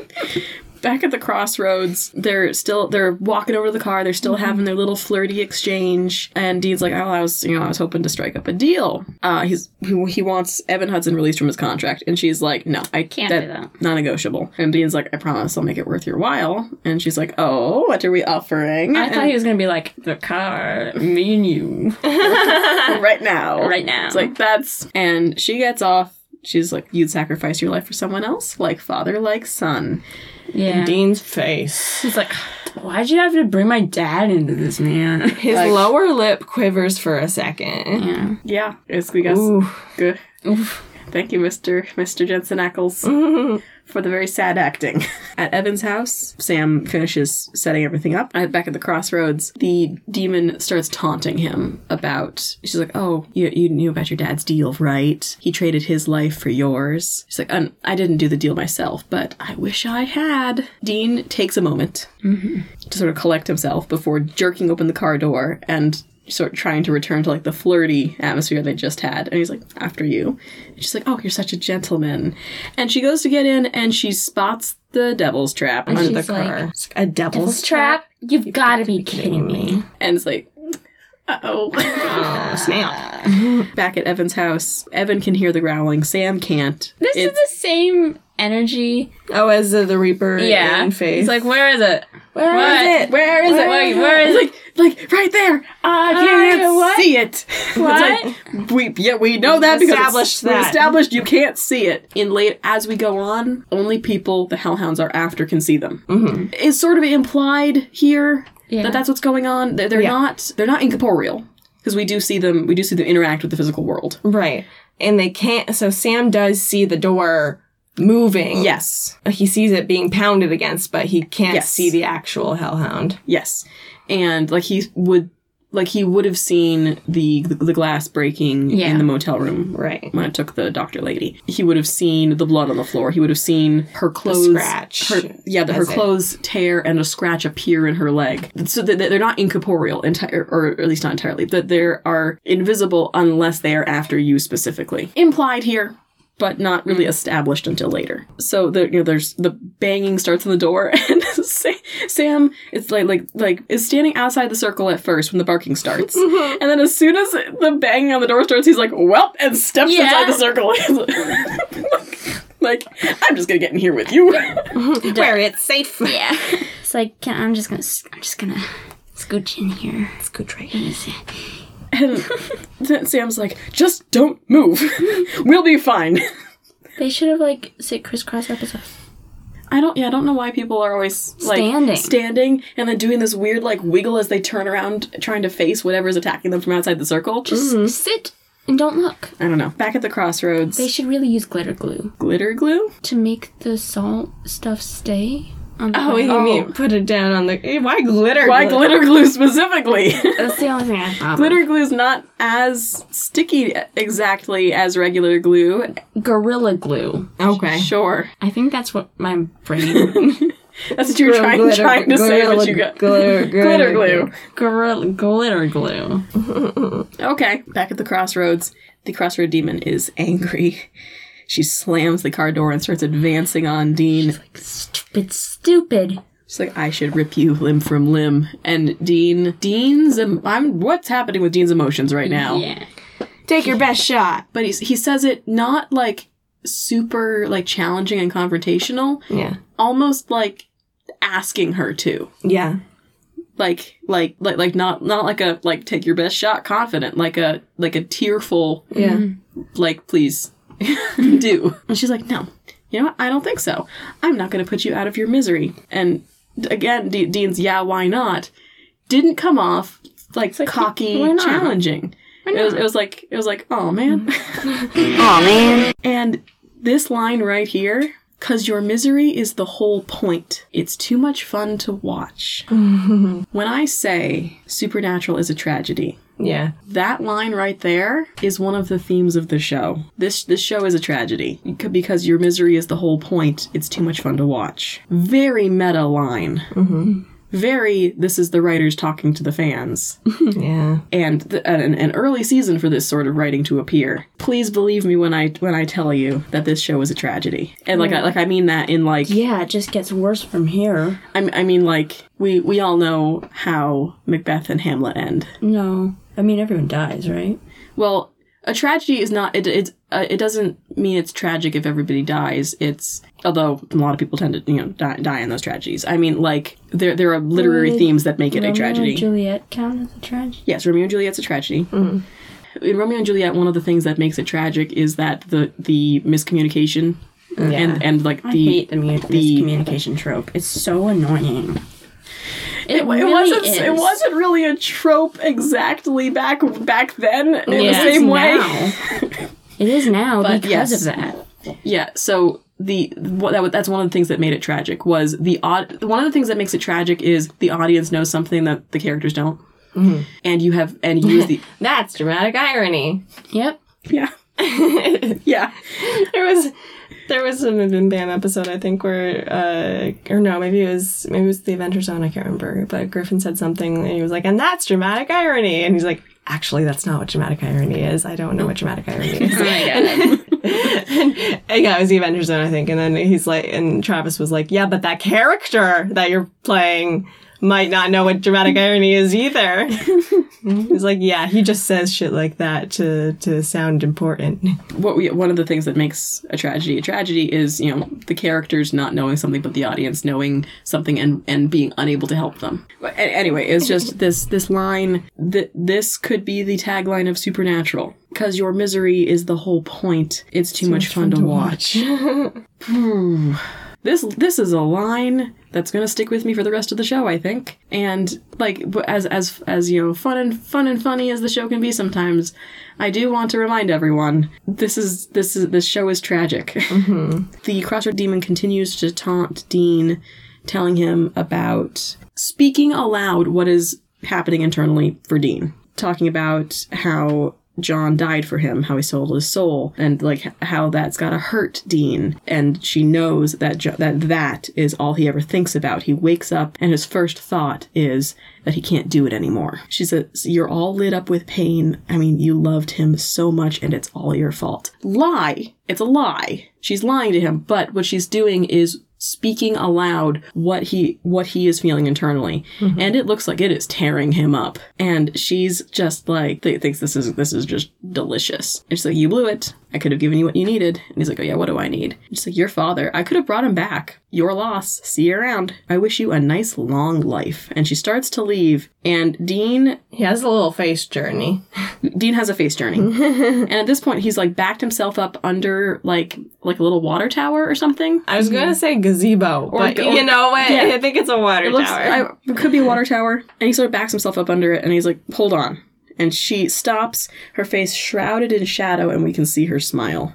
Which was that was a cool shot. Mm-hmm. Back at evan's house it's still here. The, the hellhound is still doing its thing. Suddenly stops, and Evan's like, "Is it over?" It continues from like the air vent grate, and then the grate flies off the wall, and Evan's like, "It's here!" it, it was kind of a weird cut from that to how the to Yeah, the, the it scene keeps of the on doing cro- that. The cutting back and forth isn't the weird part. This particular cut was weird. Yeah.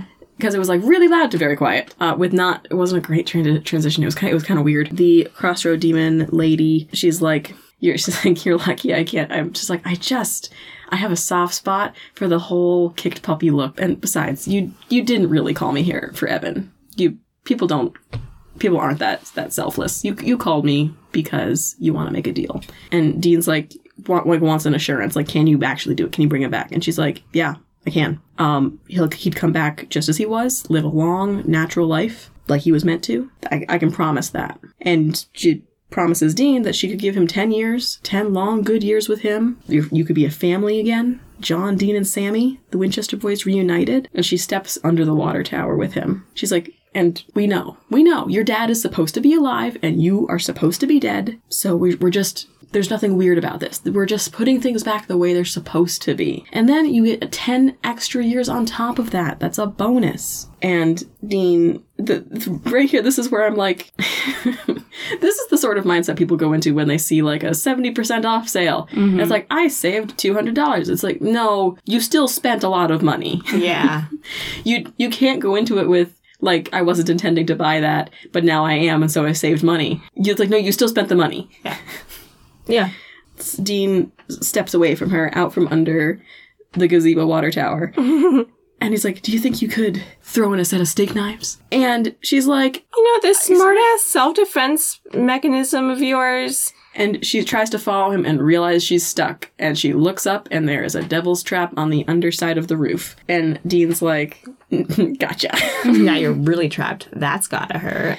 and she's like she's like this like like like do not test me Mm, let me out now. and he's like yeah we're gonna make a little deal here first you're gonna let evan go he's like and then i'll let you go and she's like i can't break a binding contract and he's like mm, can't or won't yeah. Yeah. Last chance. Going, going. Okay, gone.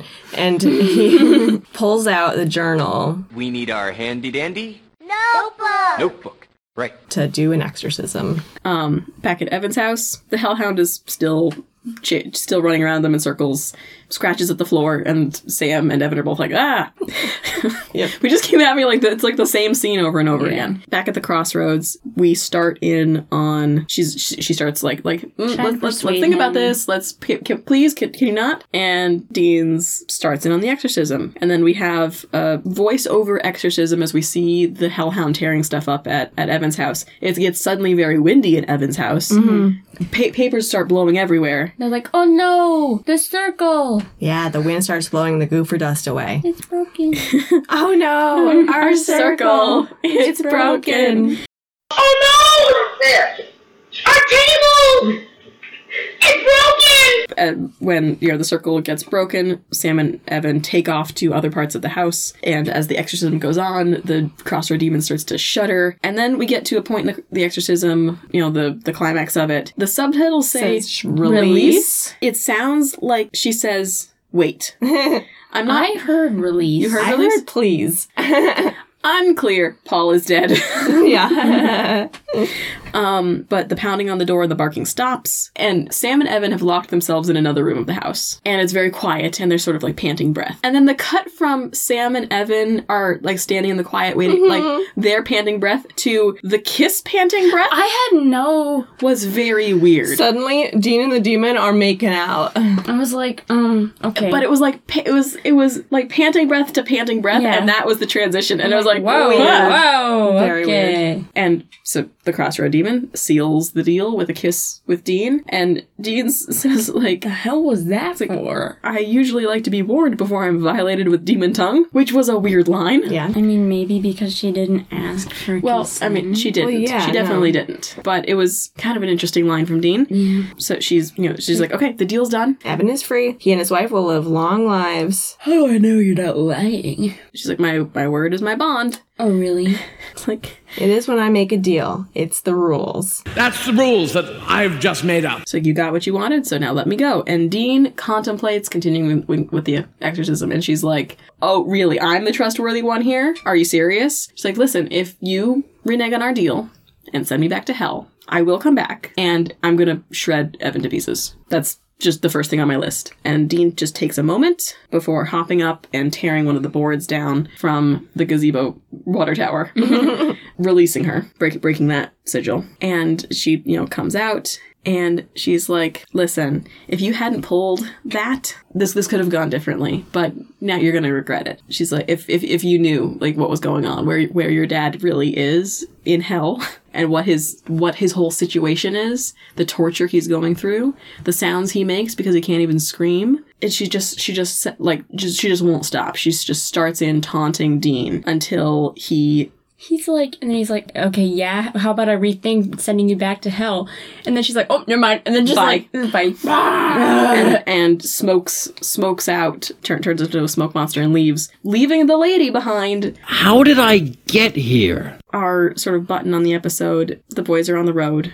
There's blues on the radio, and Dean or Sam is talking to Dean. He's like, "Listen, demons lie all the time." Yeah, maybe she was lying. And Dean's like, "Re- "Really?" Yeah, come on. You, is that really what you think? And he's like, "Can't." He's very quiet. Like, how could he do it? And Sam's like, "Well, he did it for you." And he's like, "Yeah, Yeah, exactly. How am I supposed to live with that? It's like, you know, the thought of him wherever he is right now. I mean, he spent his whole life chasing the yellow eyed son of a bitch. He should have gone out fighting. That was supposed to be his legacy, not bargaining with the damn thing, not this. And Sam Sam's trying to reason with Dean. It's like, mm-hmm. well, how many people do you think dad saved in total? And Dean's like, that's not that's not the point of this. And Sam's like, Evan is safe because of what dad taught us. That's his legacy. We're still here. We have to keep going for him. And there's a pause, and Dean's not looking at Sam. And Sam's like, you never actually considered it, right?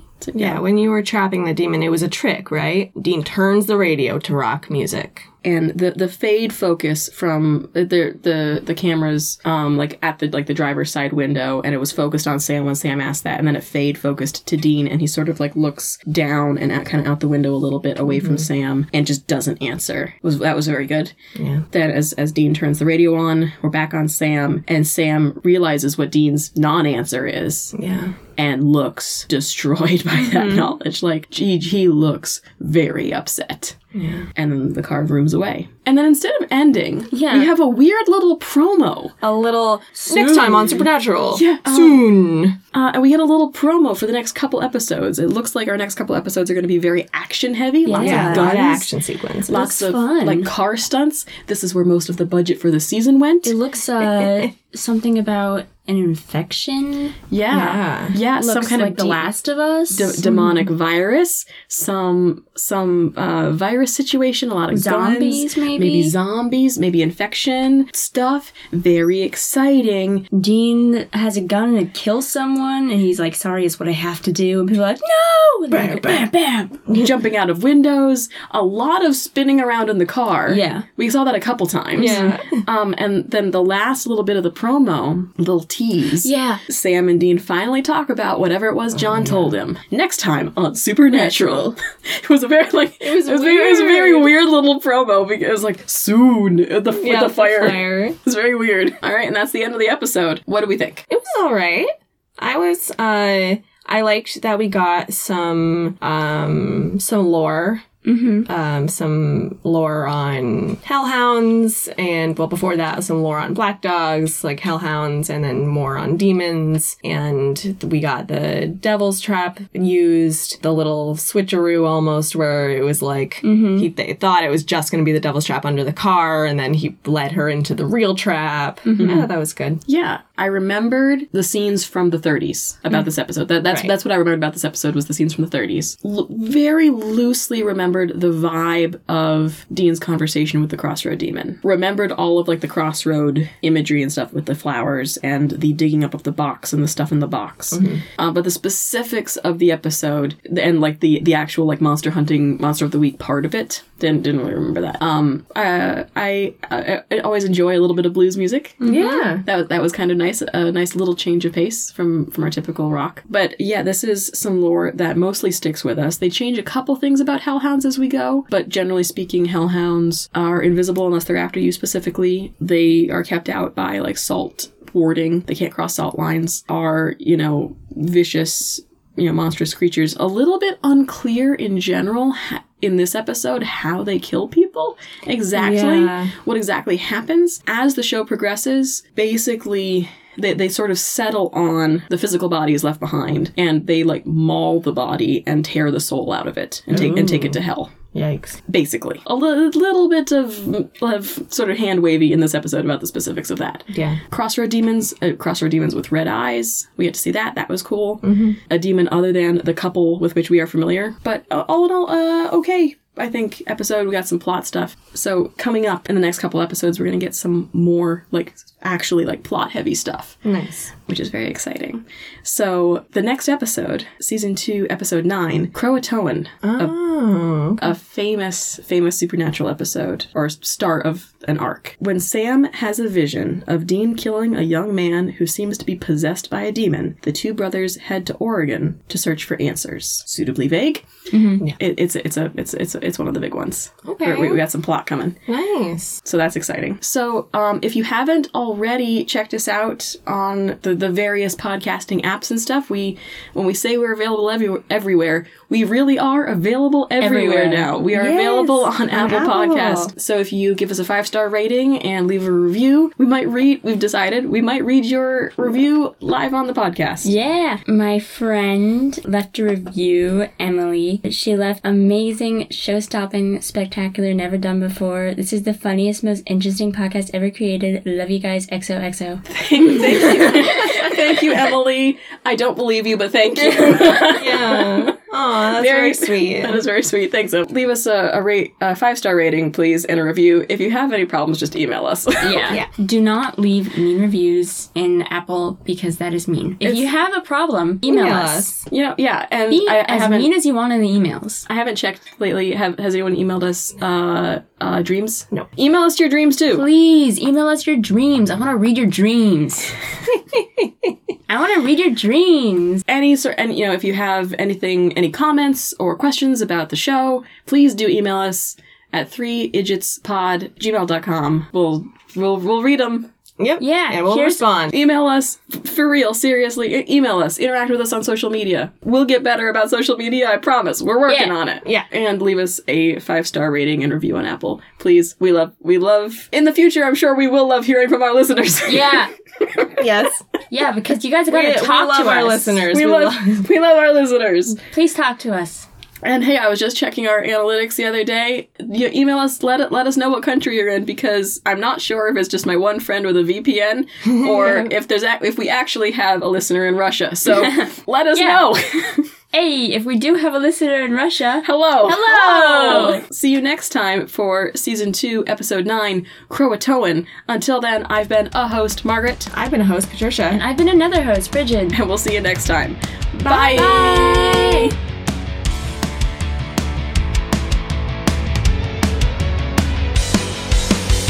Special thanks to Pixabay user The Laces Music Dude for the use of their song Bruh Music as our theme music. And special thanks to our dad, our first sponsor. Thanks, Dad. You can find us at 3idjitspod on most of the internet and get in touch with us by emailing 3idjitspod at gmail.com. Thanks for listening, and we'll see you next time.